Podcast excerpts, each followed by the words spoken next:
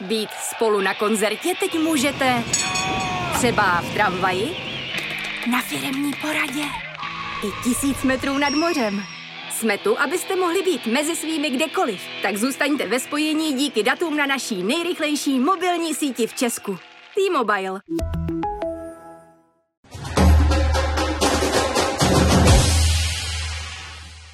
Hezký den, vítejte u dalšího dílu podcastu Mixzona, který vám přináší web Sport.cz. Mé jméno je Michal Osoba a já u nás ve studiu vítám cyklistu Karla Vacka. Krátce poté, co dokončil Giro d'Italia, kde se blízkl druhým místem v jedné setup. Karle, vítejte, děkuji, že jste za námi dorazil. Dobrý den, děkuji moc za pozvání. My se spolu bavíme nějakých pět dnů po dojezdu Giro d'Italia. Uh, jak se ta únava rozežela, jak se teď cítíte, ještě na sobě cítíte, že jste absolvoval tří týdenní etapový závod vlastně poprvé v kariéře?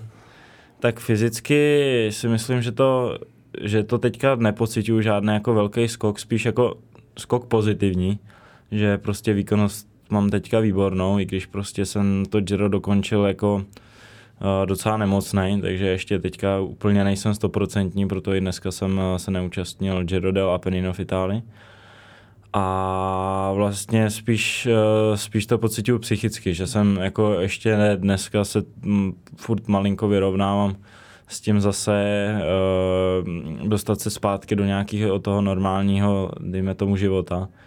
Protože samozřejmě v tý, uh, na tom Giro vlastně od rána až do večera máte ten program, jo, v podstatě skoro ten, jako hodinky nesledujete, máte všechno naplánovaný, nic neřešíte, kromě prostě těch normálních věcí, Eh, o, o, okolo etapy nebo tak, takže pak najednou jeden pryč a nic a najednou, jak člověk má teďka doma relativně víc času, tak uh, jsem se trošku ztrácel v čase teďka, musím říct.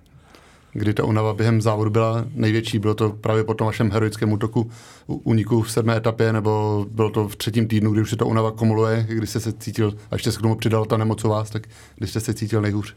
Nejhůř jsem se cítil určitě ten den po druhém dni volna, Eh, takže to byla eh, po 15. etapě, přesně tak, takže v 16. etapě jsem se cítil nejhůř, protože mezi 15. a 16. byl ten den volna. Takže v 16. etapě jsem se cítil úplně nejhůř, to byl dojezd na Monte Bondone, zrovna jedna z nejtěžších etap na Giro. A, takže to bylo opravdu, to bylo krutý, protože tam vlastně jsem se rozležel trošku na tom, o, o tom dní volna a právě mě chytla ta nemoc která třeba už jsem jí v sobě určitě měl, ale tím pádem, jak jsem byl ve stresu a tak dále, tak nebyl, nebyla, nebyl ten prostor, aby se, ta, aby se ta nemoc rozjela, takže se mi rozjela o tom dní volna, kdy jsem se jako uvolnil na chvilku a právě pak už mě to sebralo ten poslední týden jako docela slušně. Bál jste se, abyste vůbec dokončil, abyste dojel do Říma? To jsem se nebál, protože v hlavě jsem byl nastavený, že to prostě dojedu, ať se děje cokoliv. A jediný dvě možnosti, kdybych teda ze závodu musel odstoupit, tak by byl buď covid, anebo teplota, protože samozřejmě s nějakou horečkou nebo prostě s covidem uh, by to byl nesmysl. Jako samozřejmě jsem mladý a ještě do budoucích let asi nechci si přivodit úplně zdravotní potíže. ten den volna je takový zrádný, že člověk se na něj těší, ale na druhou stranu, když poliví z té zátěže, tak to tělo je pak náchylnější k tomu, aby se právě nějaká nemoc rozjela. Přesně tak. Jako ten první den volna byl úplně v pohodě. To jsem pak i tu další etapu nic nepocitoval, žádnou velkou změnu. Ale ten druhý den volna byl právě jako, že myslím si, že i kdybych tu nemoc neměl, tak si myslím, že bych ten druhý volný den snášel malinko hůř než ten první. Je to tak i po konci vlastně závodu, že člověk nesmí úplně hned povolit a natáhnout se na gauč, že jste se snažili teď nějak eh, udržovat v tempu, nebo jste si dal úplně volno aspoň ty dva, tři dny po dojezdu? No, já, jelikož jsem měl chycený průdušky, tak uh, jsem se byl projet samozřejmě po cestě, abych se z toho trošku vyjel a tak dále. Ale teďka jsem si na dva dny úplně lehnul, protože, nebo teďka víceméně tady lítám v obraze, ale ale ne, v podstatě jsem si dal volno, protože samozřejmě s těma průduškama není radno si zahrávat a nechce, aby se mi to prostě vracelo nějak v průběhu sezóny, takže je lepší to prostě vyléčit a, a zase se do toho vrhnout na 100%, takže zítra začínám s tréninkem zase v plný palbě.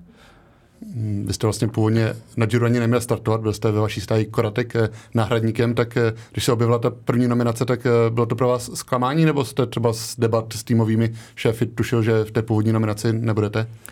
Já jsem nejdřív byl, protože samozřejmě i když se člověk koukne na ty výsledky, tak já jsem byl o tom přesvědčený, že bych na to Giro měl jet, protože vlastně, když jsme jeli Tour of the Alps, tak jsem byl jediný, který vlastně z týmu ten etapák dokončil a myslím si, že to nebyla úplná tragédie, že, že i všechny ty etapáky, které jsem měl vlastně předtím, jsem měl jenom jednu jednorázovku, jinak všechno etapové závody, jako s, prostě s konkurencí, jako prostě Pogačár, Vingegaard a tak dál, tak a prostě umistoval jsem se celkem dobře. Samozřejmě žádný vítězství nebo prostě žádný takovýhle jako famózní umístění, ale prostě dobrý standard, dejme tomu. A prostě a pak najednou přišla zpráva, že teda nejedu na Giro, tak z toho jsem, byl jsem z toho samozřejmě zklamaný, protože jsem závodník, prostě chci na ty závody jezdit, ale na druhou stranu jsem prostě respektoval uh, rozhodnutí týmu, jak ta zpráva přišla? Přečetl jste si nominace nebo vám zavolali Karle, promiň, ne, ale vybrali jsme uh, jiný... Poslal mi, direktor sportiv mi poslal hlasovku, celkem dlouhou. Já jsem ji ani nedoposlechnul celou. Mně v podstatě stačilo jenom to podstatní, že na Giro nejedu, takže jsem byl zklamaný určitě, ale zase na druhou stranu jsem profesionální sportovec, takže respektuju rozhodnutí týmu a prostě tak to je někdy prostě, no.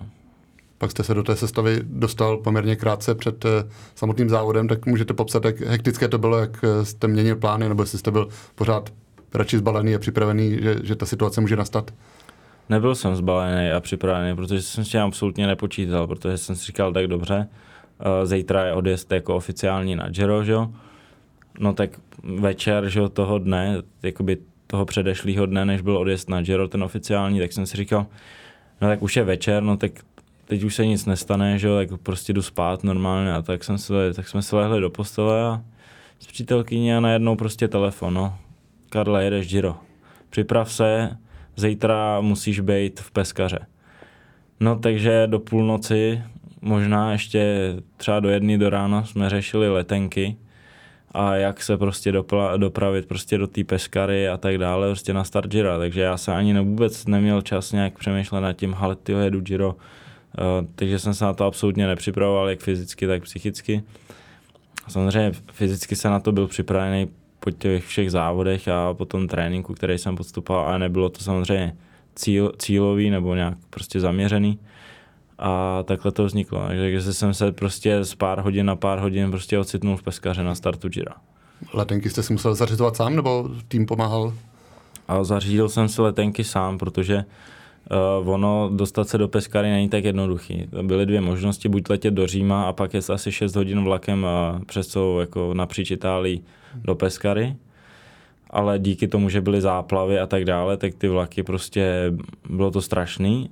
A nakonec se vlastně přítelkyni podařilo ještě rozkliknout, my to ze Šumavy nemáme daleko, nebo máme to tři hodiny na letiště do Memmingenu je to mini letiště, takový hangárek, ale prostě lítá to do Peskary, přímý let, takže prostě přítelkyně na to přišla a říká, hele, letí to do Peskary z Memingenu, tak prostě tři hoďky autem jsme tam a prostě letíš přímo do Peskary, takže to nakonec to vyšlo úplně perfektně. Takže přítelkyně se osvědčila jako manažerka. Jo, tak určitě v tuto chvíli jako přítelkyně dělá když prostě se na závodech nebo tak, tak nebo potřebuji prostě něco zařídit, tak nebo a jsem na tréninku a nemůžu, tak prostě eh, většinu, většinu těchto věcí zařizuje momentálně přítelkyně. No. Takže jako je, je nedílná součást jako momentálně mýho nějakého uh, samozřejmě života, ale samozřejmě i, i těch věcí okolo prostě té cyklistiky.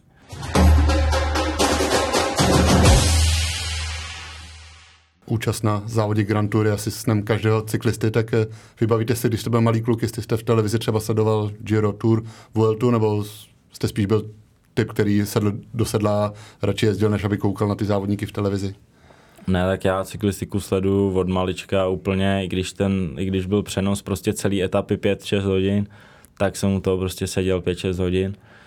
A navíc jsme s rodinou vyráželi karavanem na, na Giro a na Tour de France, takže já jsem byl jako malý asi osmkrát na Giro a taky na Tour de France taky podobněkrát. Takže mě to absolutně chytlo a právě jsem si představil, jak, jak tam jednou třeba pojedu nebo to. No a teď se to prostě podařilo a navíc se podařil prostě krásný úspěch. Takže je to prostě splněný sen, ale samozřejmě kariéra nekončí, že jo, nekončí sezóna, sezóna ještě dlouhá a moje kariéra doufejme, že taky. Takže prostě uh, jede se dál a prostě samozřejmě lidi brzo zapomínají, takže prostě budu se muset teďka uh, pořádně do toho prásknout, abych prostě se, se teďka prostě na to navázal. Samozřejmě nebude se dařit furt takhle, superově, ale potřebuju prostě na to nějakým způsobem navázat a samozřejmě uh, mě těší, když prostě pak fanoušky nebo prostě příznivce cyklistiky můžu potěšit nějakým výsledkem. Měl jste právě jako malý, když jste vyráželi na závody svého oblíbence, někoho, komu jste fandil? Tak uh, jako oblíbence úplně jako přesného jsem asi neměl, protože jako malý kluk člověk prostě na to kouká a fandí zrovna tomu, kdo třeba jede vepředu nebo tomu, kdo vyhrál. Samozřejmě jsem obdivoval Alberta Contadora, Chrise Fruma, eh, ta generace, eh, když byl Pantány a tak dále, to prostě to mě předcházelo, takže jsem ty závodníky tolik prostě nevnímal. Eh, ale spíš prostě ta generace okolo toho Contadora, bratrů Šleku, takže tohle to byly prostě jezdci, který, který jsem sledoval samozřejmě. Roman Krojciger, s kterým se znám velmi dobře a tak dále. Zdeněk Štybár, to určitě taky samozřejmě.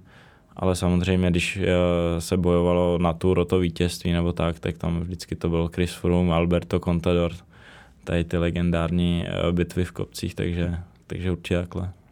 Jaký byl váš vysněný závod z těch eh, tří Grand Tour, protože Tour de France má samozřejmě si největší prestiž, ale vy třeba i tím, že jste nějakou dobu žil v Itálii, tak měl jste k Giro trochu blíž.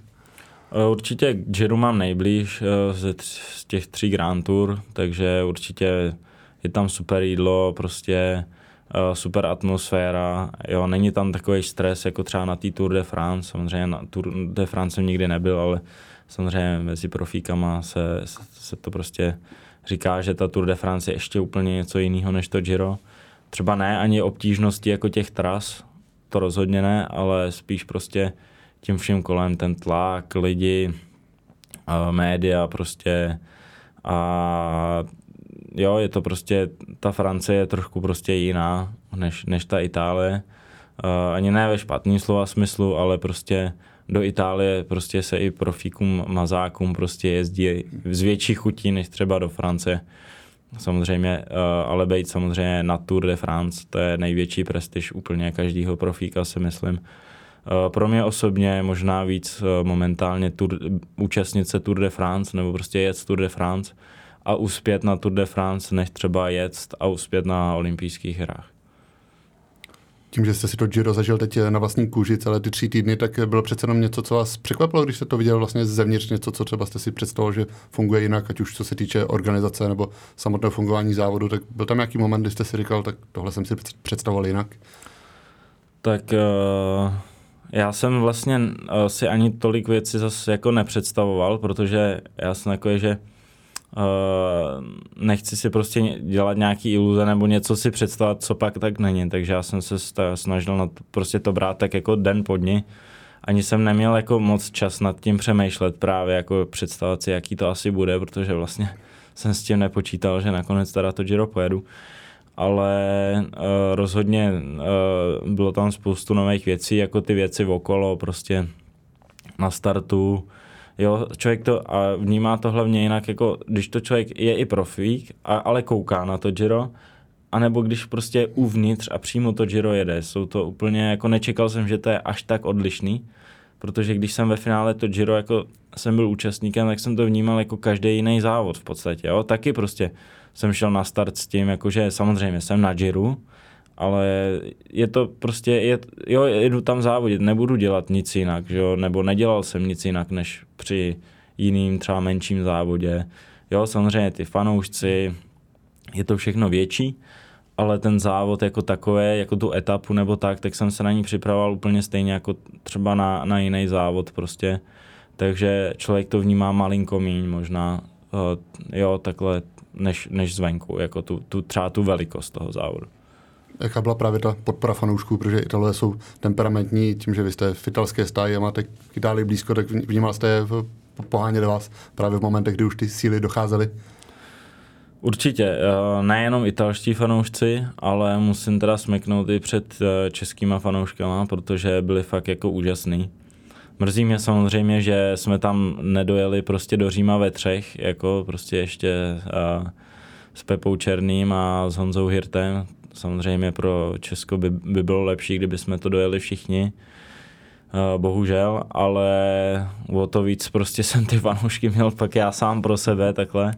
A ne, bylo to jako fakt fantastický a, a jsem rád, že právě jsem jim těm fanouškům mohl prostě dát nějaký ty emoce, jo, dát prostě jim něco prostě, za čím oni měli tu chuť prostě přijet na to Giro, nebo prostě podívat se na tu televizi a o to jde, protože bez těch fanoušků by to prostě nešlo. To prostě bez těch lidí by prostě ta cyklistika, ten sport prostě nešel dělat bylo pro vás snažší fungování i díky tomu, že se domluvíte italsky, že jste byl v Itálii v italském týmu, šlo přece jenom jednodušší, než se domluvíte samozřejmě i anglicky, německy, ale přece jenom je to jednodušší, než kdybyste závodil někde, kde eh, člověk potřeboval překládat a nerozuměl úplně všemu. Určitě, tak pokud člověk je v Itálii nebo jezdí v italském týmu a neumí italsky, tak je to obrovský handicap, jo, protože prostě člověk je prostě, je, je to prostě velmi, velmi těžký. A navíc jako s Italama ještě, který prostě se nedomluví absolutně anglicky nebo nějakoukoliv jinou řečí, eh, je to, můžeme mluvit spíš o obrovském štěstí, když někdo jako umí pár slov anglicky. Takže to, že mluvím italsky, tak je obrovský jako bonus, obrovský plus, protože jsem začleněný do té skupiny prostě těch ostatních prostě jak závodníků, tak prostě se můžu bavit se všema úplně otevřeně, úplně bez zábran a prostě není tam žádný, prostě není tam žádný zádrhel tím pádem. Můžeme se bavit prostě úplně na rovinu. A měli jste v týmu někoho, kdo italsky se nedomluví, komu museli překládat vlastně týmové porady a všechno kolem? Tak eh, měli jsme tam, nebo máme v týmu angličana Charlieho Quatermana, takže ten italsky moc neumí a opravdu bylo vidět, že tam trpěl na tom Giro.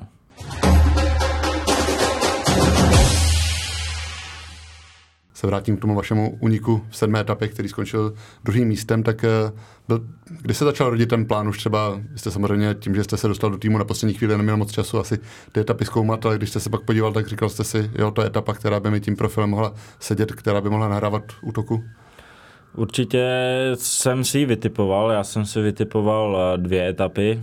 První byla právě na Gran Sasso, kde jsem prostě chtěl být v úniku, když teda ten cíl byl dostat se na to Giro, dostal jsem se na to Giro, tak další cíl byl jako únik, prostě dostat se do toho úniku. Samozřejmě pak, když už jste v úniku, tak zase přemýšlí na tím dotáhnout ten únik a když už jste v té fázi, že to dotáhne, tak samozřejmě vyhrát. Ale uh, plánoval jsem právě Gran Sasso a pak ještě etapu v Bergámu. Tím, že to vyšlo na to Gran Sasso, tak samozřejmě bylo to i obrovský štěstí, ale samozřejmě já, jak já říkám, že prostě bez té špetky toho štěstí to prostě nejde, jo. Prostě uh, možná spousta lidí to bude vnímat tak, jo, nechali jim prostě tady 10 minut, jo, prostě nejeli, nechávali je a tak dále. Ano, prostě měli jsme štěstí to, že se nikomu nechtělo jet, protože celou etapu foukalo proti. Samozřejmě i my jsme ten protivítr měli, nebylo to jako, že jsme šlapali do zádu. A uh, samozřejmě Uh, můžu to srovnat jako asi, když Geraint Thomas bojoval s Rogličem v poslední etapě a bylo to buď bude mít štěstí Roglič, anebo bude mít smůlu Geraint Thomas, nebo naopak, protože pokud by Rogličovi ten řetěz spadnul a řešil to tam minutu, no jak by vyhrál Geraint Thomas, ale v tuhle chvíli měl Geraint Thomas smůlu, že Roglič ten problém vyřešil rychle a, a, a vyhrál Giro nakonec, takže uh, prostě občas eh, potřebujete trošku toho štěstí, ale samozřejmě, když pro to nic neděláte, tak to štěstí se asi taky nedostaví pak samozřejmě. Sám jste říkal, že když už je člověk tak dlouho v úniku, taky myslí na to, aby se povedlo dotáhnout, tak jaké byly pak ty emoce v cíli? Trošku třeba mrzelo, že se nepovedlo to dotáhnout na první místo a až postupně docházelo, jak, jaký úspěch je ta druhá příčka, nebo jak jste to prožíval těsně po a pak, když se to rozleželo? Ne, určitě ani teďka uh, mě nemrzí, že jsem třeba nevyhrál. Vůbec jako nemám žádné výčitky, což je super, protože se mi dobře spí. A opravdu pro mě to druhé místo byla výhra.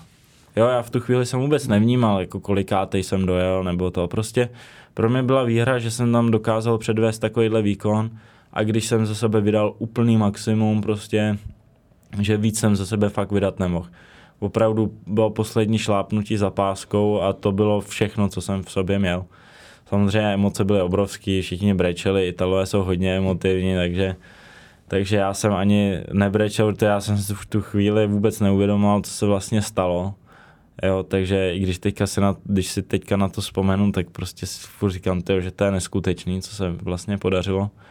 A ten výkon byl samozřejmě obrovský a, a prostě je, je, to, je to něco, co už mi nikdo nevezme v podstatě.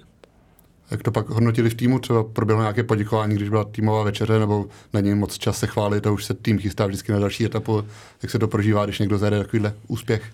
Tak samozřejmě malinko jsme to jako, dejme tomu, oslavili, že prostě tým, všichni jsme si sedli společně, jako prožili jsme ten hezký moment.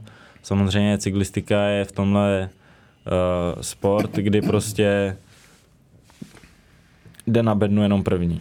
Jo, prostě žádný druhý, třetí místo je prostě uh, jo, nejdete prostě na druhý nebo třetí místo u těchto velkých závodů.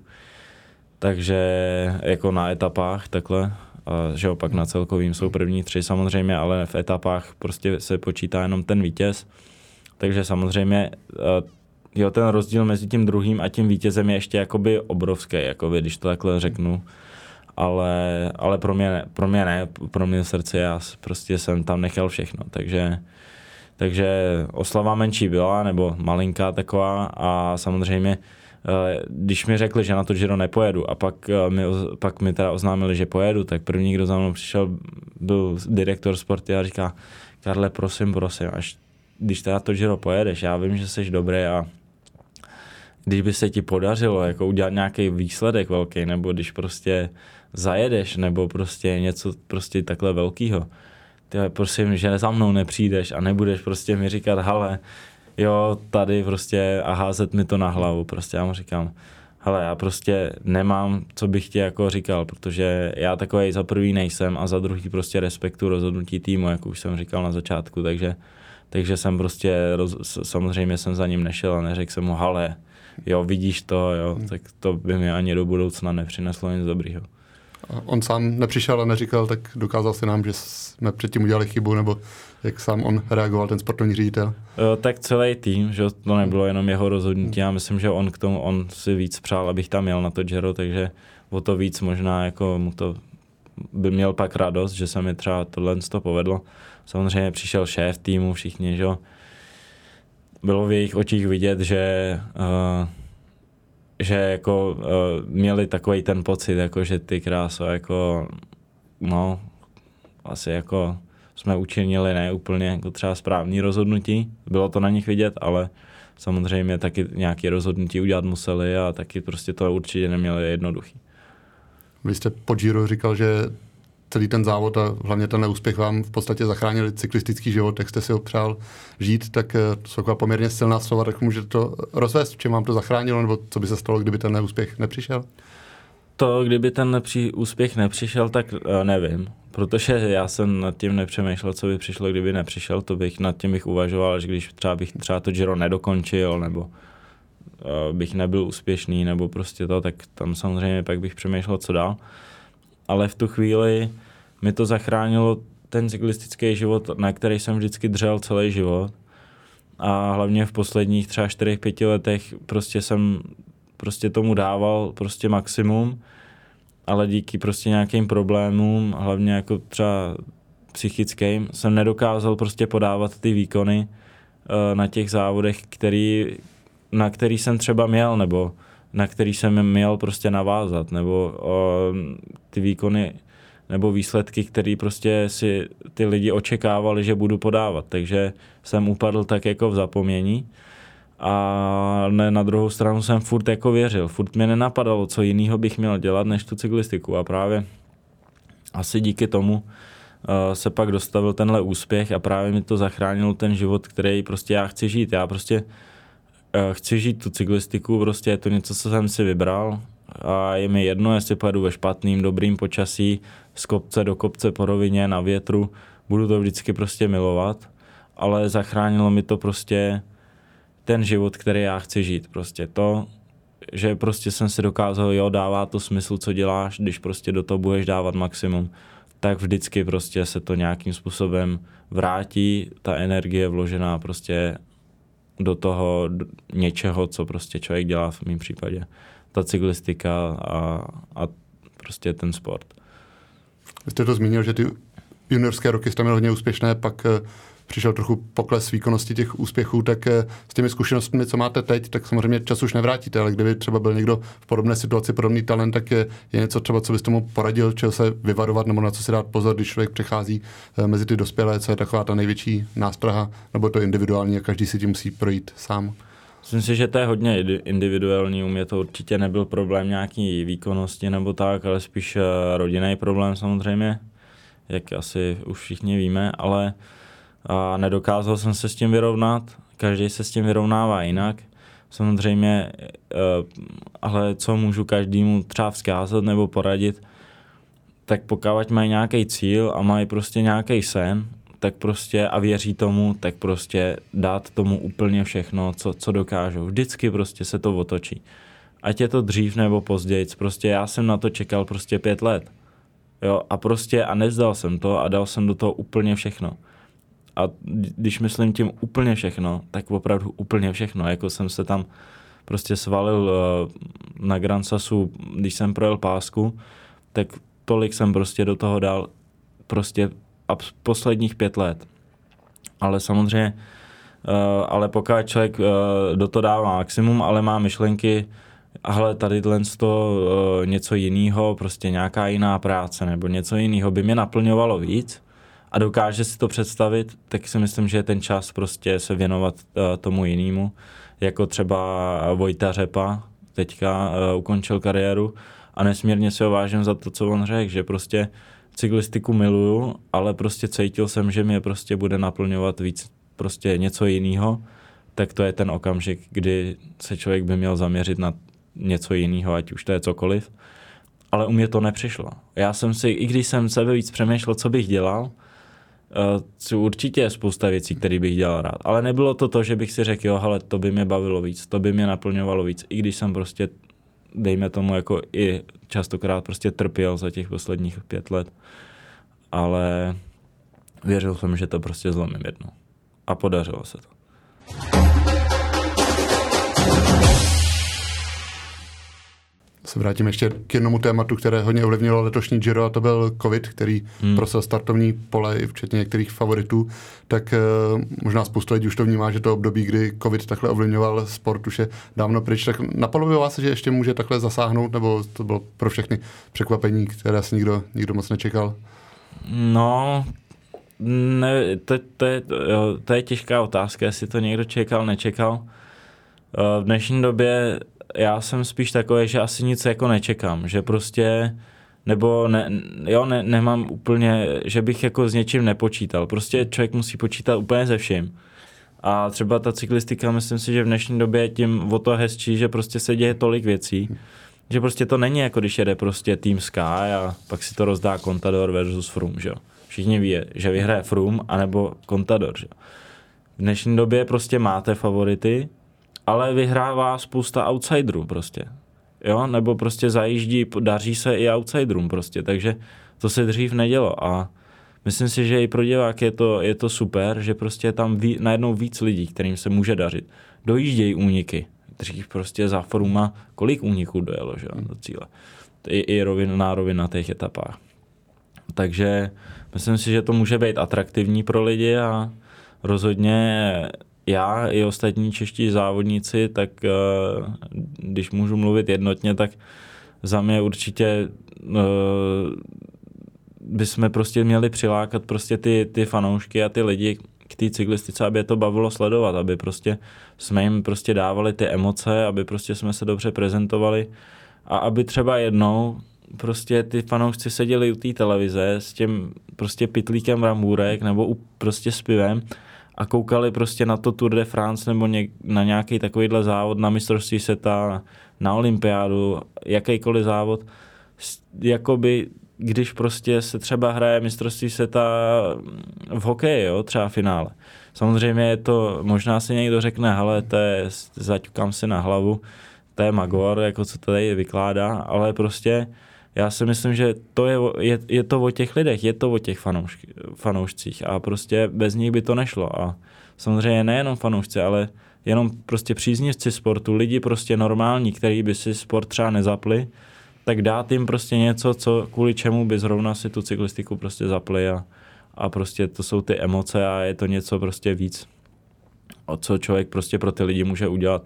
Ať to je prostě zmínění, ať je prostě to zamávání do té kamery, nebo prostě uh, prostě zmínit se, že ty diváci prostě jsou důležitý, že ty lidi jsou důležitý, protože bez těch lidí to dělat prostě nejde. Bez té veřejnosti, bez těch fanoušků, příznivců prostě to dělat nejde během tak dlouhého závodu je samozřejmě důležité i stravování a jídlo. Vy jste sám zmínil, že v Itálii s tím většinou není problém, že vám chutná, ale samozřejmě se musíte asi hlídat. Tak eh, teď během těch pár dnů, co skončilo Giro d'Italia, tak eh, dopřál jste si třeba nějakou českou kuchyni, kterou máte rád, nebo mohli jste se trošku rozšoupnout v úvozovkách?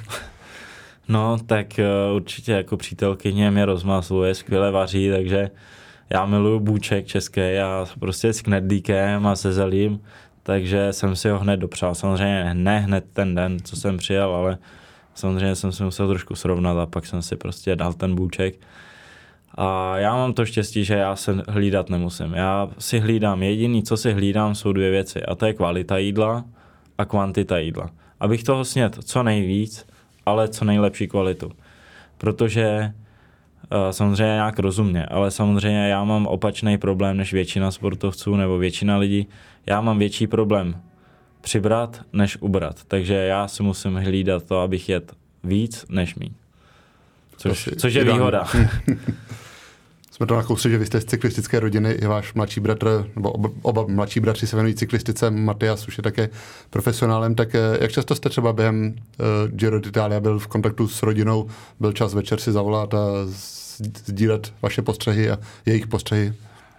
Tak určitě rodina to sleduje, že jo, prostě vyrůstali jsme v tom, navíc brácha samozřejmě v treku eh, ve Vorturu, od malička jsem ho táhnul já, teď on táhne zase mě, takže eh, byli jsme v kontaktu, ne za stolik, ale samozřejmě stačí vědět o tom, že prostě mám tady toho bráchu, jo, máme, jsme tady jeden pro druhýho a i pro třetího, nezapomínejme jeho, protože on sice prostě není vrcholový sportovec, ale je to nedílná součást rodiny, jako jsem třeba já nebo můj bratr, protože i bez něj a jeho podpory vlastně mnohokrát by to prostě nešlo dělat.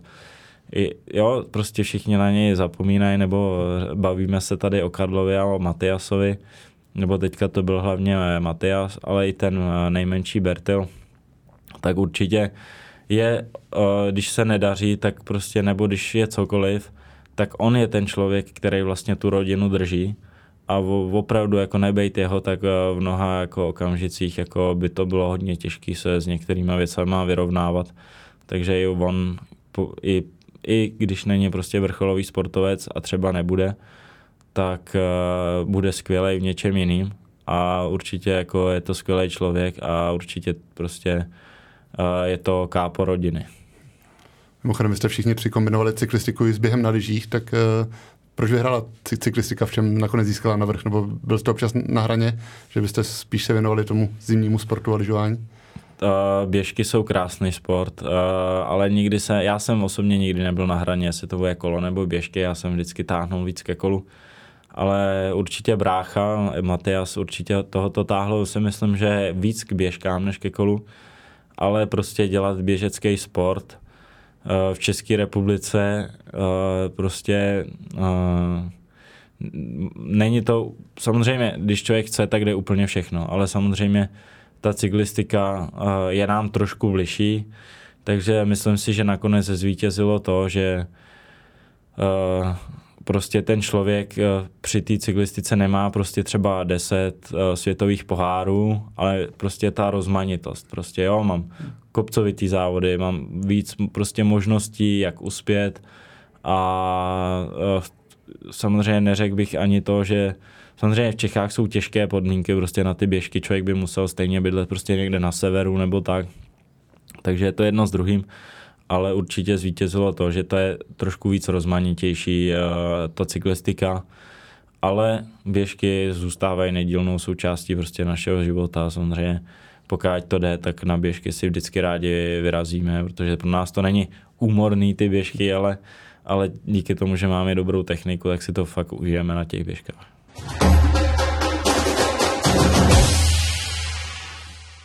Vy máte základnu nebo žijete na Šumavě, kde ty podmínky i kližování jsou poměrně slušné. Přitom jste dlouhé roky žil v Rakousku, že jste v Itálii, tak eh, kde se vám žil nejlíp? Dá se to srovnat, jestli Česko jako domov je nejvíc, nebo v Itálii, že všechno mělo své. Dá se nějak porovnat ty etapy životní, kde jste bydlel?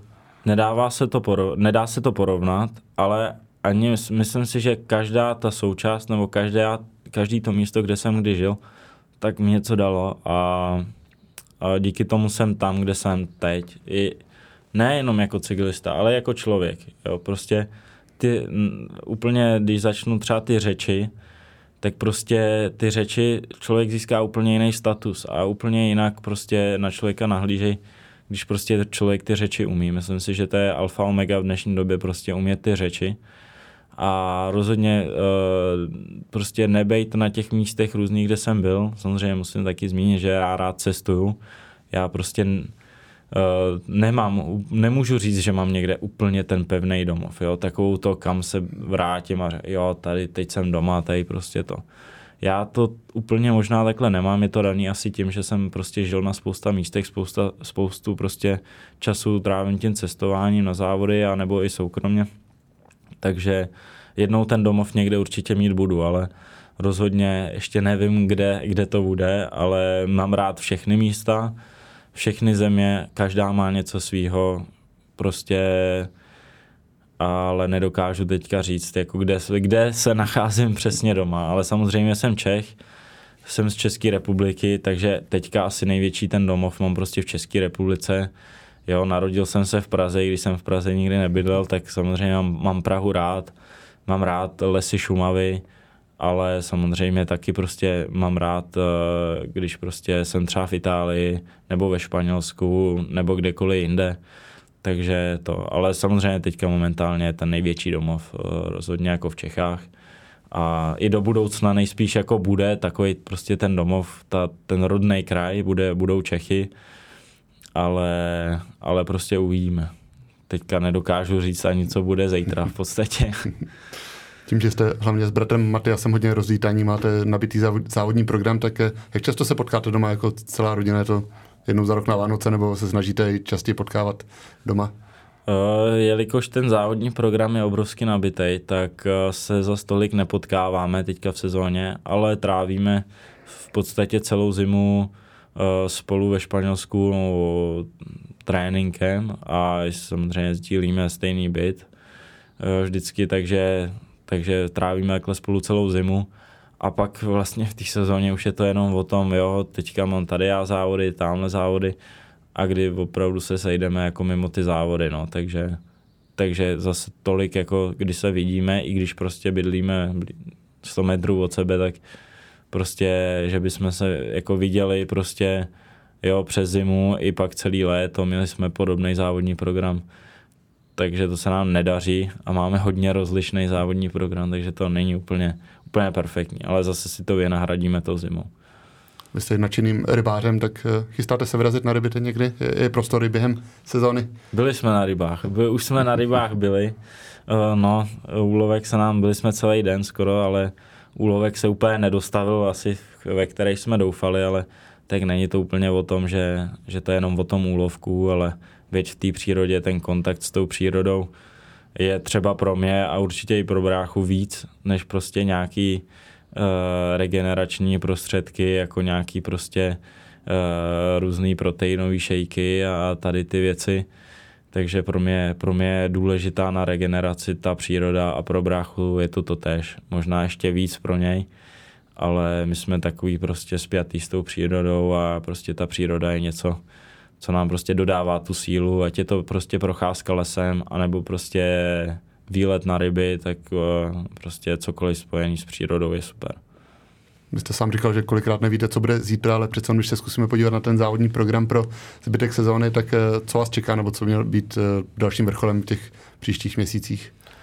Tak teď určitě je příští velký závod je okolo Slovinska, kde určitě bude nabitá konkurence, ale rozhodně se na to budu snažit eh, připravit co nejlíp. Je to teďka, začíná to 14. června. A pak samozřejmě bude další etapový závod Sibiu v Rumunsku, takhle z těch větších závodů a samozřejmě pak domácí Saska Tour, v Jeseníkách, takže kde to znám mimo jiné ze závodu míru do 23 let, kde se nám z bráchu dařilo v loňské sezóně, takže je to určitě jeden z vrcholů sezóny a určitě se budu snažit tam být v co nejlepší formě, abych prostě a na domácí půdě samozřejmě, takže takže člověk, nebo aspoň já se tam budu snažit prostě uspět co nejlépe a, a doufám, že tam potkám hodně příznivců cyklistiky. Ty úspěchy vám určitě pomůžou i upoutat pozornost eh, dalších týmů, třeba i z World Tour, kam byste se předpokládám určitě rád dostal, tak eh, kdy, kdy, kdy probíhají ty kontakty mezi týmy vyjednávání? Je to už třeba v průběhu sezóny, nebo většinou se to necháváš eh, na závěr? Jak to funguje v cyklistice? No, myslím si, že když to necháváte na závěr sezóny, tak už je člověk docela v průsedu. Já jsem teďka zažíval hodně dlouho, takže vím, jaký to je. Takže uh, pokud teďka mám prostě nějaký výsledek na tom Giro, tak uh, samozřejmě nemůžu si říct, jo, tak ukončím tady teďka sezónu a, a jdu si lehnout nebo letím na dovolenou, to rozhodně ne. Uh, myslím si, že, to je, že mě to teďka nakoplo k něčemu prostě, k dalším prostě třeba dobrým výsledkům, což je určitě cíl, abych prostě to, to ještě prostě někde potvrdil, že prostě opravdu na to mám. A samozřejmě nej, nejlepší čas, kdy prostě uh, je k podepsání těch kontraktů nebo prostě uh, třeba i do World Tour, tak je určitě v této době až vlastně do konce července. Jo, do konce tour v podstatě, když to takhle můžu říct. A samozřejmě, když pak jste na konci sezóny a kontrakt nemáte, tak to je problém a prostě člověk si ani pak jako třeba neužije prostě ten off-season, kdy prostě člověk může vypustit a vyklepat nohy a vyčistit trošku hlavu. Takže rozhodně teďka je to i na manažérovi, aby prostě se podařilo něco dohodnout co nejlépe teďka třeba do konce července nebo do konce srpna, aby to bylo úplně perfektní, aby člověk měl pak čistou hlavu i do dalších závodů, do té poslední části sezóny a, a pak samozřejmě do toho volna a do těch dalších let budoucích samozřejmě. Ale co, co přesně se bude odehrávat nebo jak to bude, to bohužel v tuto chvíli říct nemůžu zatím. Jak moc do těch jednání vstupujete? Přímo vy necháváte to na manažerovi nebo se snažíte, protože těch zkušeností máte spoustu hmm. týmů, jste vystřídal řadu, tak eh, je lepší, když člověk do toho vidí osobně, nebo máte důvěru manažera, že ty podmínky vyjedná co, co nejlepší? Já ani člověk jako závodník do toho ani, ani jakoby nezasahuje v podstatě, takže je to fakt na, na tom manažérovi. Samozřejmě pak, když by, když by se opravdu tak dařilo a měl jsem třeba na výběr jako z týmu tak, a měl bych si jako vybrat, tak samozřejmě by to manažer se mnou všechno konzultuje. Ale uh, upřímně teďka třeba nevím, co se úplně přesně odehrává, protože opravdu uh, teďka prostě ta cyklistika jde dopředu samozřejmě a tak dále, tak prostě uh, manažér prostě uh, řeší tady ty všechny věci samozřejmě, aby, aby ten závodník měl tu čistou hlavu a mohl prostě se uh, pokud možno co nejvíc připravovat jenom prostě na to, aby dělal ty výsledky, připravoval se na ty závody a všechen zbytek, prostě to už je práce toho manažéra, aby se o to závodníka co nejlépe postaral. Ve finále to je i v zájmu manažéra, protože samozřejmě ten si z toho pak uh, odečte nějaký procento, takže, takže uh, i, i on prostě chce vyjednat samozřejmě tu nejlepší možnost, ne jenom, ne samozřejmě jenom třeba o, ohledně peněz, ale, ale hlavně, aby člověk prostě se tam cítil dobře v tom týmu a mělo to prostě nějaký smysl a, a prostě, aby se tam ten člověk da, cítil dobře, protože když se budu týmu cítit dobře, tak ty výsledky se dostaví a všichni budou spokojení. Karle, já vám děkuji, že jste si krátce po úspěšném Giro našel čas na podcast Mixona a držím palce do dalších závodů a i směrem k nějakému atraktivnímu angažmá pro příští sezony. Děkuji. Děkuji moc, děkuji moc za pozvání a určitě se třeba ještě někdy setkáme.